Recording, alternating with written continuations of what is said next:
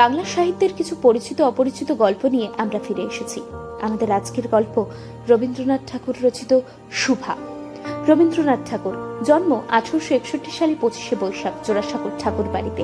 শৈশবে প্রাথমিক বিদ্যালয়ে শিক্ষা গ্রহণ করলেও উন্মুক্ত পরিবেশের শিক্ষাকে প্রাধান্য দিয়েছিলেন তিনি। উনিশশো বারো সালে ইংরেজ শিল্পী রোডেনস্টাইন কবির ইংরেজি অনুবাদে কাব্য সংকলন, গীতাঞ্জলি পাঠ করে মুগ্ধ হন। উনিশশো তেরো সালে এই গ্রন্থের জন্য পান নোবেল পুরস্কার। তার বিখ্যাত রচনাগুলির মধ্যে রয়েছে শেষের কবিতা নৌকাডুবি ঘরে বাইরে, চার অধ্যায়, আরক্ষ, প্রভৃতি। এছাড়াও রয়েছে অসংখ্য প্রবন্ধ নৃতনাট্য গল্প, চিঠিপত্র, স্মৃতিকথা। উনিশশো একচল্লিশ সালে বাইশ শ্রাবণ, কবিগুরুর জীবন অবসান ঘটে। আজকের আমাদের গল্পটি নেওয়া হয়েছে রবীন্দ্রনাথ ঠাকুরের গল্পগুচ্ছ থেকে। গল্পের সূত্রধার কিঙ্কিনি হালদার।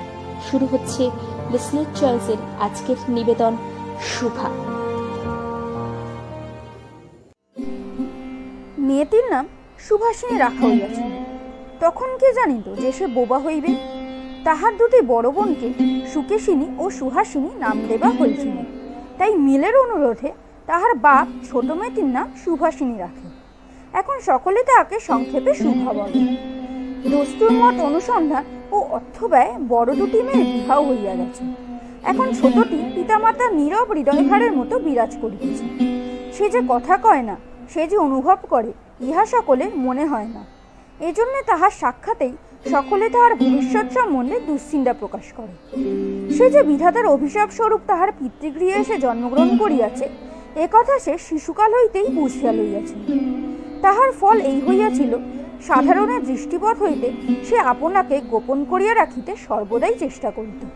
মনে করিত, আমাকে সবাই ভুলিলেই বাঁচি। কিন্তু বেদনা কি কেউ কখনো ভোলে। পিতামাতার মনে সে সর্বদাই জাগরুক ছিল। বিশেষত তাহার মা তাহাকে নিজের একটা ত্রুটিস্বরূপ দেখিত কেননা মাতা পুত্র অপেক্ষা কন্যাকে নিজের অংশরূপে দেখে কন্যার কোনো অসম্পূর্ণতা দেখিলে সেটা যেন বিশেষ রূপে নিজের লজ্জার কারণ বলিয়া মনে করে। বরঞ্চ কন্যার পিতা বাণীকণ্ঠ সুভাকে তাহার অন্য মেয়েদের অপেক্ষা যেন একটু বেশি ভালোবাসিত কিন্তু মাতা তাহাকে নিজের গর্ভের কলঙ্ক জ্ঞান করিয়া তাহার প্রতি বড়ই বিরক্ত ছিলেন। সুভার কথা ছিল না। কিন্তু তাহার সুদীর্ঘ পল্লব বিশিষ্ট বড় দুটি কালো চোখ ছিল এবং তাহার কোষ্ঠধর ভাব আভাস মাত্রে কচি কিশোলয়ের মতো কাঁপিয়া উঠিত। কথায় আমরা যে ভাব প্রকাশ করি, সেটা আমাদিগকে অনেকটা নিজের চেষ্টায় গড়িয়া লইতে হয় কতকটা তর্জমা করার মতো। সকল সময় ঠিক হয় না, আবার ক্ষমতার অভাবে অনেক সময় ভুলও হয়। কিন্তু কালো চোখকে কেউ তর্জমা করিত না মন আপনি তাহার উপর ছায়া ফেলত। ভাব আপনি তাহার উপর কখনো প্রসারিত, কখনো মুদ্রিত হইত। কখনো উজ্জ্বলভাবে জ্বলিয়া ওঠে, কখনো ম্লানভাবে নিভিয়া আসে। কখনো অস্তমান চন্দ্রের মতো অনিমেষভাবে চাহিয়া থাকে। কখনো দ্রুত চঞ্চল বিদ্যুতের মতো দিক বিদিক ঠিক করিয়া ওঠে। মুখের ভাব যে আজন্মকাল যাহার অন্য ভাষা নেই, তাহার চোখের ভাষা অসীম উদার এবং অতল স্পর্শ, গভীর, অনেকটা স্বচ্ছ আকাশের মতো। উদয়স্ত ও ছায়ালোকের নিস্তব্ধ রঙ্গভূমি। এই বাক্যহীন মানুষের মধ্যে বৃহৎ প্রকৃতির মতো একটা বিজন মহত্ব আছে। এজন্যে সাধারণ বালক বালিকারা তাহাকে এক প্রকার ভয় করিত। তাহার সহিত খেলা করিত না, সে নির্জন দ্বীপ্রহরের মতো শব্দহীন ও সঙ্গীহীন গ্রামের নাম চণ্ডীপুর বাংলাদেশের একটি ছোট নদী। গৃহস্থের ঘরে মেয়েটির মতো। বহুদূর পর্যন্ত তাহার প্রসার নহে। নিরলসা তম্বি নদীতে আপনকুল রক্ষা করিয়া তাহার কাজ করিয়া যায়। দুধারের গ্রামের সকলেরই সঙ্গে তাহার যেন একটা না একটা সম্পর্ক আছে। দুধারের লোকালয় এবং তরুচ্ছায়া ঘর্ণ উচ্চতটে নিম্নতল দিয়া গ্রামলক্ষ্মী স্রোতস্বিনী আত্মবিস্মৃত দ্রুত পদক্ষেপে প্রফুল্ল হৃদয় আপনার অসংখ্য কল্যাণ কার্য চলিয়াছে। বাণীকণ্ঠের ঘর নদীর একেবারে উপরে। তাহার বাখারির বেড়া আটচালা গোয়ালঘর, ঢেকিশালা, ঘরের স্তূপ, তেঁতুলতলা, আম, কাঁঠাল ও কলার বাগান নৌকাবাহী মাত্রে দৃষ্টি আকর্ষণ করে। এই গার্হস্থ সচ্ছলতার মধ্যে বোবা মেয়েটি কাহারও নজরে পড়ে কিনা জানি না। কিন্তু কাজকর্মে যখনই সে অবসর পায়, তখনই সে এই নদী তীরে আসিয়া বসে।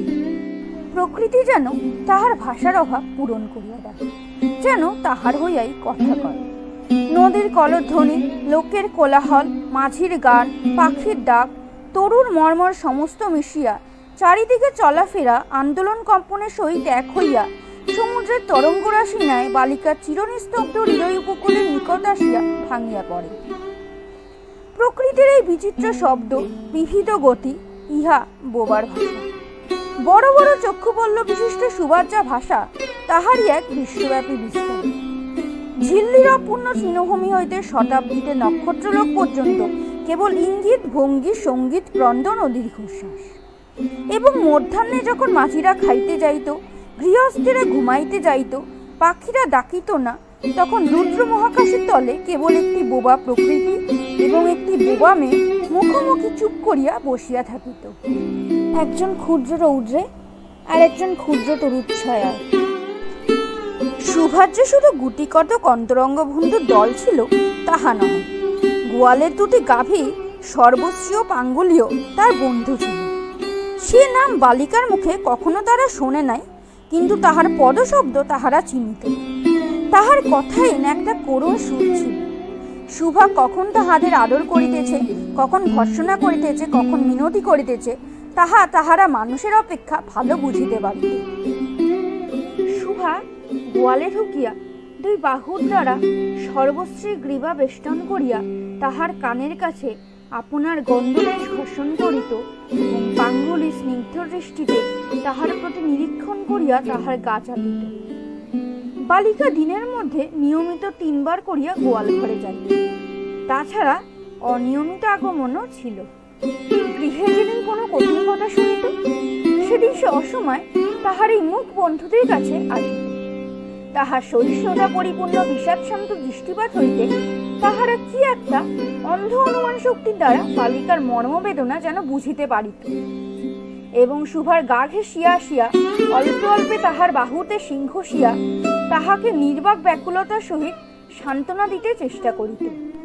বিড়াল শিশুটি দিনে এবং রাত্রে যখন তখন শুভার গরম কোলটি নিঃসংকোচে অধিকার করিয়া সুখনিদ্রার আয়োজন করিত। এবং শুভা তাহার গ্রীবা ও পৃষ্ঠে কোমল অঙ্গুলি বুলাইয়া দিলে যে তাহার নিদ্রাকর্ষণে বিশেষ সহায়তা হয়, ইঙ্গিতে এরূপ অভিপ্রায়ও প্রকাশ করিত। উন্নত শ্রেণির জীবের মধ্যে শুভার আরও একটি সঙ্গী জুটিয়াছিল কিন্তু তাহার সহিত বালিকার ঠিক কিরূপ সম্পর্ক ছিল, তা নির্ণয় করা কঠিন, কারণ সে ভাষা বিশিষ্ট জীব। সুতরাং উভয়ের মধ্যে সমভাষা ছিল না। গোসাইদের ছোট ছেলেটি, তাহার নাম প্রতাপ। লোকটি নিতান্তই অকর্মণ্য। সে যে কাজকর্ম করিয়া সংসারের উন্নতি করিবে, যত্ন করিবে, বহু চেষ্টার পরও তার বাপ মা সে আশা ত্যাগ করিয়াছেন অকর্মণ্য লোকের একটাই সুবিধা, এই যে আত্মীয় লোকেরা তাহাদের উপর বিরক্ত হয় বটে, কিন্তু প্রায় তাহারা নিঃসম্পর্ক লোকেদের প্রিয়পাত্র হয়। কারণ কোনো কাজে আবদ্ধ না থাকাতে তাহারা সরকারি সম্পত্তি হয়ে দাঁড়ায়। শহরে যেমন একাত্তা গৃহ সম্পর্কহীন সরকারি বাগান থাকা আবশ্যক, তেমনি গ্রামে দুই চারিটা অকর্মণ্য সরকারি লোক থাকারও বিশেষ প্রয়োজন। প্রতাপের প্রধান শখ ছিল ছিপ ফেলিয়া মাছ ধরা। ইহাতে অনেকটা সময় সহজেই পাওয়া যায়। অপরাহ্নে নদী তীরে ইহাকে প্রায় এই কাজে নিযুক্ত দেখা যায় এবং সেই উপলক্ষে সুভাষ সহিত তাহার প্রায় সাক্ষাৎ হইত। যে কোনো কাজে নিযুক্ত থাকা একটা সঙ্গী পাইলে প্রতাপেরই বেশ ভালো। মাছ ধরার সময় বাক্যহীন সঙ্গী সর্বাপেক্ষা শ্রেষ্ঠ। এই জন্য প্রতাপ শুভার মর্যাদা বুঝিত এবং একটু অতিরিক্ত আদর করিয়াই তাকে সু বলিয়া ডাকিত। শুভা তেঁতুল তলায় বসিয়া থাকিত এবং প্রতাপ অন্যটি দূরে মাটিতে ছিপ ফেলিয়া জলের দিকে চাহিয়া থাকিত। শুভা তাহা নিজে সাজিয়া নিত এবং বোধ করি অনেকক্ষণ বসিয়া চাহিয়া চাহিয়া ইচ্ছা প্রকাশ করিত। সে প্রতাপের কোনো একটা সাহায্য করিতে চাইত। তার কোনো একটা কাজে লাগিতে চাইত। কোনো মতে সে পৃথিবীকে জানিয়ে দিতে চাইত যে সেও কম প্রয়োজনীয় লোক নয়। কিন্তু কিছুই করিবার ছিল না। তখন সে মনে মনে বিধাতার কাছে অলৌকিক ক্ষমতা প্রার্থনা করিত। মন্ত্র বলে সহসা এমন এক আশ্চর্যকাণ্ড ঘটাইতে ইচ্ছা করিত, যাহা দেখিয়া প্রতাপ আশ্চর্য হইয়া বলিত তাই তো আমাদের সুবীর যে এত ক্ষমতা তাহার তো জানিতাম না। মনে করো, শুভা যদি জলকুমারী হইতো, আস্তে আস্তে জল হইতে উঠিয়া একটা সাপের মাথার মনে ঘাটে রাখিয়া যাইত। প্রতাপ সেই তুচ্ছ মাছ ধরা রাখিয়া সেই মানিক লইয়া জলে ডুব মারিত এবং পাতালে গিয়া দেখিত, রূপার অট্টালিকায় সোনার পালঙ্কে কে বসিয়া? আমাদের বাণীকণ্ঠের ঘরে সেই বোবামের সু আমাদের সু সেই মণিদীপ্ত গভীর নিস্তব্ধ পাতালপুরীর একমাত্র রাজকন্যা। তাহা কি হইতে পারিত না? তাহা কি এতটাই অসম্ভব? আসলে কিছুই অসম্ভব না। কিন্তু তবুও সুপ্রজাশূন্য পাতালে রাজবংশে না জন্মিয়া পানিকণ্ঠের ঘরে আসিয়া জন্মিয়াছে এবং গোসাইদের ছেলে প্রতাপকে কিছুতেই আশ্চর্য করিতে পারিতেছে না। শুভার বয়স ক্রমেই বাড়িয়া উঠিতেছে। ক্রমেই সে যেন আপনাকে আপনি অনুভব করিতে পারিতেছে। যেন কোনো এক পূর্ণিমা তিথিতে, কোনো এক সমুদ্র হইতে একটা জোয়ারের স্রোত আসিয়া তাহার অন্তরাত্মাকে এক নতুন, অনির্বাচনীয় চেতনা শক্তিতে পরিপূর্ণ করিয়া তুলিতেছে। সে আপনাকে আপনি দেখিতেছে, ভাবিতেছে, প্রশ্ন করিতেছে, কিন্তু বুঝিতে পারিতেছে।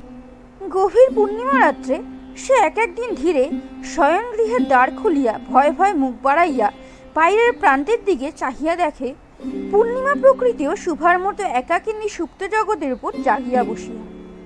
যৌবনে রহস্যে পুলকে বিষাদে অসীম নির্জনতায় একেবারে শেষ সীমা পর্যন্ত। এমনকি তাহা অতিক্রম করিয়াও থমথম করিতেছে। একটি কথা কহিতে পারিতেছে না। এই নিস্তব্ধ ব্যাকুল প্রকৃতির প্রান্তে একটি নিস্তব্ধ ব্যাকুল বালিকা দাঁড়াইয়া এদিকে কন্যাভারগ্রস্ত পিতামাতা চিন্তিত হইয়া উঠিয়াছেন। লোকেও নিন্দা আরম্ভ করিয়াছে এমনকি এক ঘরে করিবে এমন জনরবও শোনা যায়। বাণীকণ্ঠের সচ্ছল অবস্থা, দুই বেলা মাছ ভাত খায়, এজন্য তাহার শত্রুও ছিল। স্ত্রী পুরুষ বিস্তর পরামর্শ হইল। কিছুদিনের মতো বাণী বিদেশে গেল। অবশেষে ফিরিয়া আসিয়া কহিল, চলো, কলিকাতায় চলো। বিদেশ যাত্রার উদ্যোগ হইতে লাগিল। কুয়াশা ঢাকা প্রভাতের মতো সুভাষ সমস্ত হৃদয় অশ্রুবাষ্পে একেবারে ভরিয়া গেল। এক অনির্দিষ্ট আশঙ্কা বসে সে কিছুদিন হইতে ক্রমাগত নির্বাক জন্তুর মতো তাহার বাপমার সঙ্গে ফিরিত। দাগর চক্ষু মেলিয়া তাহার মুখের দিকে চাহিয়া কি একটা বুঝিতে চেষ্টা করিত। কিন্তু তাহারা কিছুই বুঝাইয়া বলিতেন ইতিমধ্যে একদিন অপরাহ্নে জলে ছিপ ফেলিয়া প্রতাপ হাসিয়া কহিল কি রে সু তোর নাকি বর পাওয়া গেছে? তুই বিয়ে করতে যাচ্ছিস? দেখিস আমাদের আবার ভুলিস নে। বলিয়া আবার মাছের দিকে মনোযোগ করিল। মর্মাবেদ্য হরিণী ব্যাথের দিকে যেমন করিয়া তাকায় নীরবে বলিতে থাকে আমি তোমার কাছে কি দোষ করিয়াছিলাম? শুভা তেমনি করিয়া প্রতাপের দিকে চাহিল। গাছের তলায় আর বসিল না। বাণীকণ্ঠ নিদ্রা হইতে উঠিয়া শয়নগৃহে তামাক খাইতেছিল। শুভা তাহার পায়ের কাছে বসিয়া তাহার মুখের দিকে চাহিয়া কাঁদিতে লাগিল। অবশেষে তাহাকে সান্ত্বনা দিতে গিয়ে বাণীকণ্ঠের শুষ্ক কপালে অশ্রু গড়াইয়া পড়িল। কাল কলিকাতা যাইবার দিন স্থির হইয়াছে। শুভা গোয়াল ঘরে তাহার বাল্য সখীদের কাছে বিদায় লইতে গেল। তাহাদিগকে সহস্তে খাওয়াইয়া, গলা ধরিয়া, একবার দুই চোখে যত পারে কথা ভরিয়া তাহাদের মুখের দিকে চাহিল দুই নেত্রপল্লব হইতে তপ তপ করিয়া অশ্রুজল পড়িতে লাগিল সেদিন ছিল শুক্লাদশীরা শয়নগৃহ হইতে শুভা বার হইয়া তাহা সেই চিরপরিচিত নদী তটে লুটাইয়া পড়িল। যেন ধরণীকে এই প্রকাণ্ড মুখ মানবতাকে দুই বাহুতে ধরিয়া বলিতে চাহে। তুমি দিও না মা। আমার মতো দুটি বাহু বাড়িয়ে আমাকে ধরিয়া রাখো। কলিকাতার এক বাসায় শুভার মা একদিন শুভাকে খুব করে সাজাইয়া দিল। আটিয়া চুল বাঁধিয়া খোপায় জরির ফিটা দিয়া অলঙ্কারে আচ্ছন্ন করিয়া তাহার স্বাভাবিক সেই যথাসাধ্য বিলুপ্ত করিয়া দিল শুভার দুই চক্ষু দিয়া অশ্রু পড়িতেছিল পাছে চোখ ফুলিয়া খারাপ দেখিতে হয় এর জন্য তাহার মাতা তাহাকে বিস্তর ভর্ৎসনা করিল কিন্তু অশ্রুজল ভর্ৎসনা মানিল না। বন্ধু সঙ্গে বর স্বয়ং কোণে দেখতে আসিলেন। কন্যার মা বাপ চিন্তিত, শঙ্কিত, শস্যবস্ত হইয়া উঠিল। যেন দেবতা স্বয়ং নিজের বলির পশু বাছিয়া লইতে আসিয়াছিলেন। পরীক্ষক অনেকক্ষণ নিরক্ষণ করিয়া কহিলেন মন্দ নহে বিশেষত বালিকার ক্রন্দন দেখিয়া বুঝিলেন ইহা হৃদয় আছে এবং সে হিসাব করিয়া দেখিলেন যে হৃদয়ে আজ বাপ মায়ের বিচ্ছেদ সম্ভাবনায় ব্যথিত হইয়া উঠিয়াছে সেই হৃদয়ে আজ বাদে কাল আমারই কাজে লাগিতে পারিবে। শুক্তির মুক্তার ন্যায় বালিকার অশ্রুজল কেবল বালিকার মূল্য বাড়াইয়া দিল। তাহার হইয়া আর কোনো কথা বলিল না।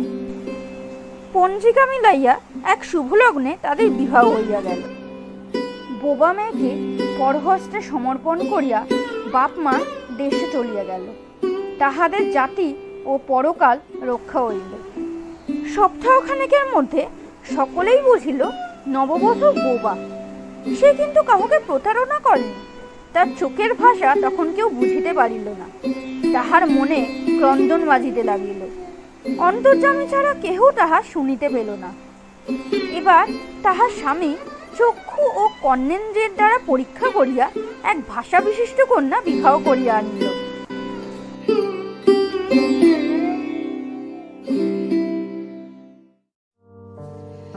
লিসনার চয়েসে আজকে আপনারা শুনছিলেন রবীন্দ্রনাথ ঠাকুর রচিত শুভা আজকের আমাদের গল্প শুভা এখানেই শেষ হলো। কথকের চরিত্রে অন্বেষা মিত্র শুভার চরিত্রে অঙ্কিতা খাড়া। প্রতাপের চরিত্রে প্রীতম দাস, বাণীর কণ্ঠে অর্থাৎ শুভার বাবার চরিত্রে সায়ন্তন সাহা শুভার বরের চরিত্রে স্বস্তিক ধর, পর্ব পরিচালনায় আমি অঙ্কিতা ভট্টাচার্য। আমাদের আজকের গল্প কেমন লাগল জানান আমাদের কমেন্ট করে এবং আমাদের পরবর্তী গল্পের নোটিফিকেশন পেতে পাশে থাকা বেল বাটনটি ক্লিক করুন এবং চ্যানেলটি সাবস্ক্রাইব করুন। সকলে সুস্থ থাকবেন, ভালো থাকবেন। আমরা আবার ফিরব আমাদের পরের গল্প নিয়ে।